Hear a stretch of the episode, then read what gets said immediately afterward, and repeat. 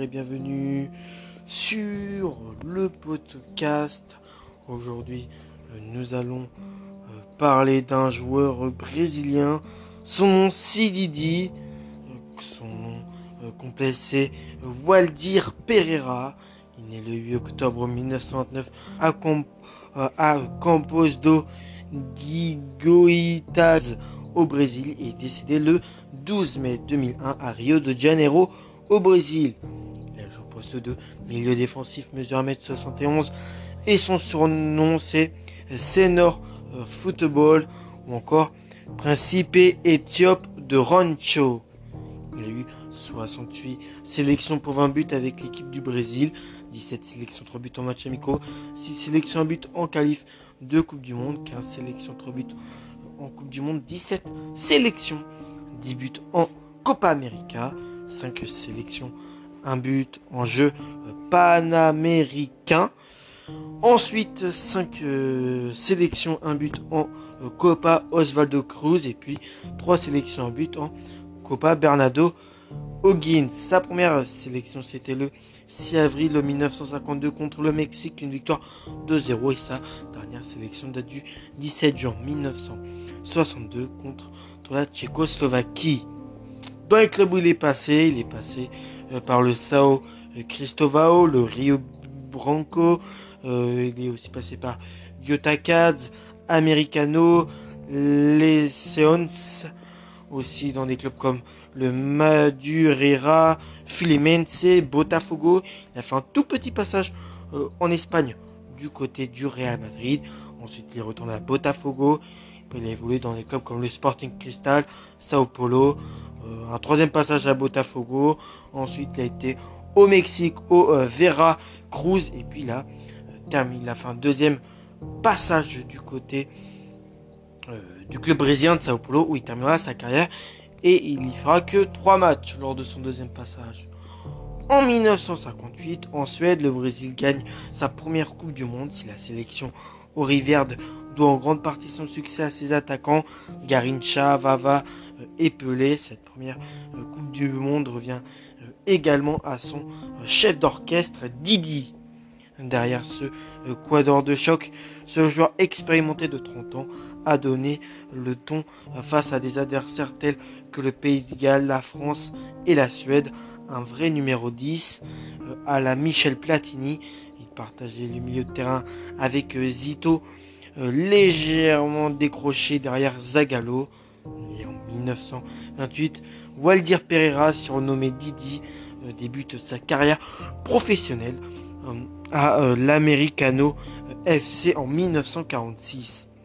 Après quelques saisons dans des petits clubs de Sao Paulo, il franchit une étape en 1949 en rejoignant les rangs de Fluminense qui est au Brésil un grand club, un club assez réputé. Donc Didi qui de son vrai nom s'appelle Waldir Pereira, il a été en allant à Fluminense, il a passé un palier.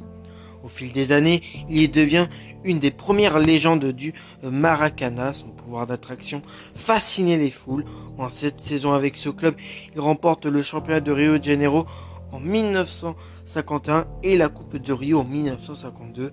Après ses débuts avec la Seleção en 1952, donc 2 ans après, entre guillemets un drame, on peut appeler ça un drame, en 1950, et ouais, il fera ses débuts avec la Seleção en 1952, il fait ses premiers pas en Coupe du Monde lors de l'édition de 1954 en Suisse, ce mondial où les Brésiliens seront défaits par les féroces Hongrois de Puskás et de Zibor, hongrois à l'époque, dans les années 1950, la Hongrie.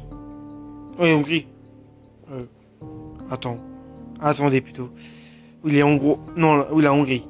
Les Hongrois, dans les années 1950, étaient très dangereux et surtout étaient très forts. Surtout emmenés par des légendes comme Zibor ou encore Ferenc Puskás, qui est un grand joueur du Real. Donc, voilà. Donc avec les féroces hongrois de Puskás, Bodzik et Zibor, pas grave, c'est Ses talents d'organisateur et de meneur apparaissent au grand jour, mais considérer Didi uniquement comme un distributeur de bons ballons serait occulter ses qualités de buteur, et oui il en a, comme dans son club de Botafogo où il décroche dès sa première saison le championnat de Rio en 1957.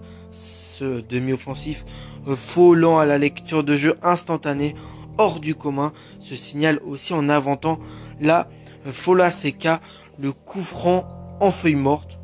Voilà. Je ne savais pas qu'il y avait des coups francs, qu'il y avait un nom spécialisé. Bon, je suis au courant maintenant qu'il a créé le coup franc à la feuille morte. Donc voilà, un tir brossé tout en retenue qui s'envole, qui survole le mur avant de pénétrer en douceur dans la lucarne du gardien de but adverse.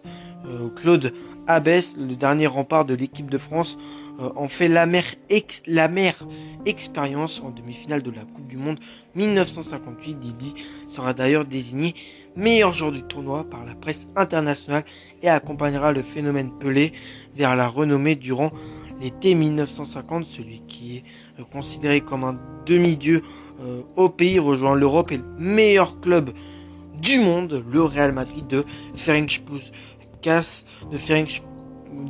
Puskás et d'Alfredo Di Stéfano, dont, voilà, je peux le dire ouvertement, dont j'ai fait un podcast récemment. Donc si vous voulez voir le podcast sur Di Stéfano, sur Alfredo Di Stéfano, il est dispo sur le podcast Foot Histoire Podcast. Quadruple vainqueur de la Coupe du Monde des clubs champions, en dépit de sa réputation, cette expérience est un échec pour le Brésilien. Donc voilà, il n'a pas réussi à s'imposer du côté de Madrid et il a fallu qu'il retourne du côté de Botafogo. Donc voilà, il a fallu qu'il retourne à Botafogo, puisque accusé d'être un joueur paresseux et irrégulier, son style de jeu rendait Di Stéfano furieux. Les deux joueurs n'ont jamais réussi à s'entendre. Ils ne disputent que 19 matchs sous le maillot merengue pour 6 buts inscrits. Vainqueur de la Serie, ils ne disputent pourtant aucune rencontre de Coupe d'Europe, remplacé par Luis Del Sol, étoile montante du Betis. Il rentre au pays au bout d'une seule saison à Madrid. Il revient à Botafogo et remporte de nouveau le championnat de l'État de Rio en 1961 et 1962 avec le club Alvenigro. Bon, je sais pas du tout ce que Alvenigro veut dire, mais voilà.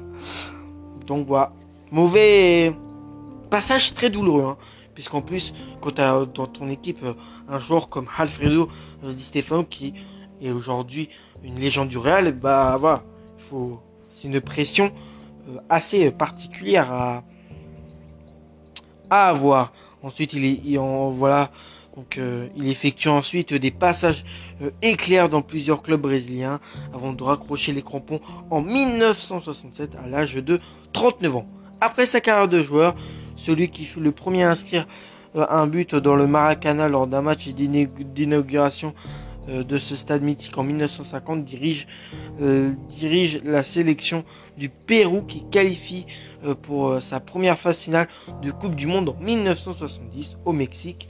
L'équipe péruvienne emmenée par Hector Chumpitas et Teófilo Cubillas atteint les quarts de finale et est éliminé par le Brésil de Pelé. Donc voilà, Hector Chumpitas et Teófilo Cubillas, eux aussi, je leur ai décerné un petit podcast sur eux. Donc si vous voulez le voir, tout comme le podcast sur Alfredo Di Stéfano, c'est dispo. Donc voilà, ils ont été éliminés par le Brésil du roi Pelé, comme par hasard. Donc ensuite hospitalisé fin avril 2001, Didi est opéré de la vésicule biliaire et des intestins. Il succombe à une pneumonie le 12 mai. Ce jour-là, à Rio de Janeiro, c'est l'un des plus grands footballeurs brésiliens de l'histoire qui s'est éteint à l'âge de 71 ans. Donc voilà, une légende que le Brésil a connue, qui s'est fait éliminer par le Brésil avec l'équipe du Pérou, qui s'est envolé à cause d'une pneumonie. Juste avant, il s'était fait opérer. Donc triste fin hein, pour ce joueur brésilien. Ensuite, niveau palmarès, c'est pas mal, hein, puisque vainqueur de la Coupe du Monde en 1958 et 1962 avec le Brésil, finaliste de la Copa América en 1953, 1957 et 1959 avec le Brésil, vainqueur des Jeux panaméricains en 1952 avec le Brésil, vainqueur de la Copa Bernardo O'Higgins en 1955 et 1961 avec le Brésil, vainqueur de la Copa Oswaldo Cruz en 1955, 1958, 1961, 1962. Ensuite, vainqueur de la Coupe de l'Atlantique en 1956 avec le Brésil. C'est pas terminé, hein, voilà. Oui, c'est un joueur qui a pas mal de... qui a un bon palmarès, hein, qui a été beaucoup finaliste et vainqueur de compétition. Donc ensuite, il a été vainqueur de la Coupe d'Europe des clubs champions en 1960, finale non jouée avec le Real Madrid. Vice-champion d'Espagne en 1960 avec le Real Madrid, vainqueur du championnat de Rio en 1955, Fluminense, 1957, 1961, 1962 avec Botafogo, vainqueur de la Coupe de Rio cette fois-ci en 1952 avec Fluminense, et puis en dernièrement vainqueur du tournoi Rio Sao Paulo en 1962 avec Botafogo. Donc voilà son très bon palmarès, que Didi a pu, on va dire, avoir dans sa riche carrière. Niveau d'extinction personnelle, là, c'est un peu moins énorme, puisqu'il a été élu meilleur joueur de la Coupe du Monde en 1958, nommé dans l'équipe type de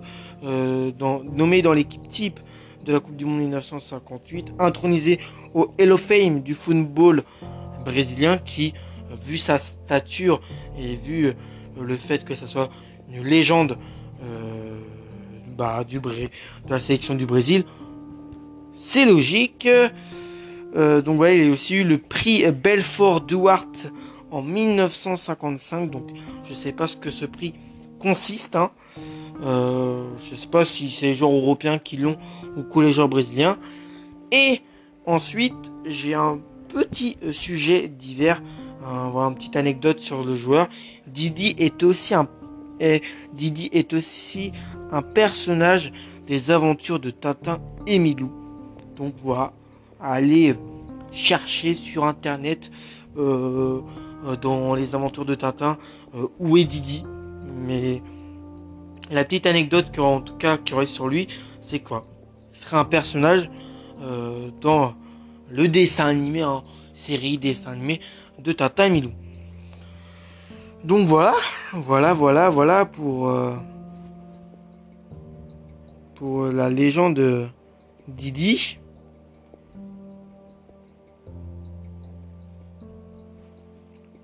Donc voilà, l'homme aux 68 sélections pour 20 buts, hein.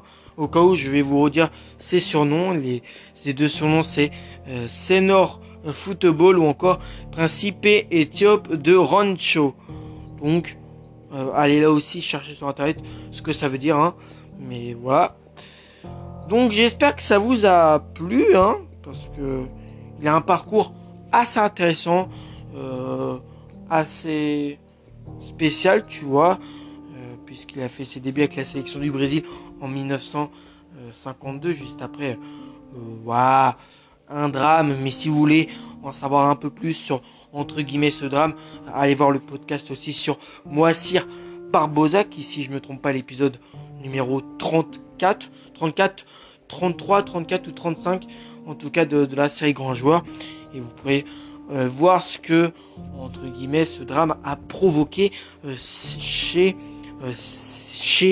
certains joueurs comme Moacir Barbosa, ou encore dont c'est le podcast en question, et sur des joueurs comme Ademir. Moi, d'ici là, je vais vous retrouver pour le prochain épisode, et comme d'habitude, portez-vous bien.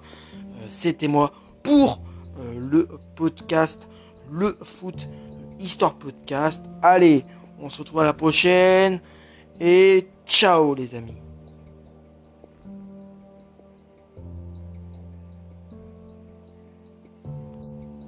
Je voulais aussi tenir à préciser que c'est l'épisode 148 ou 149.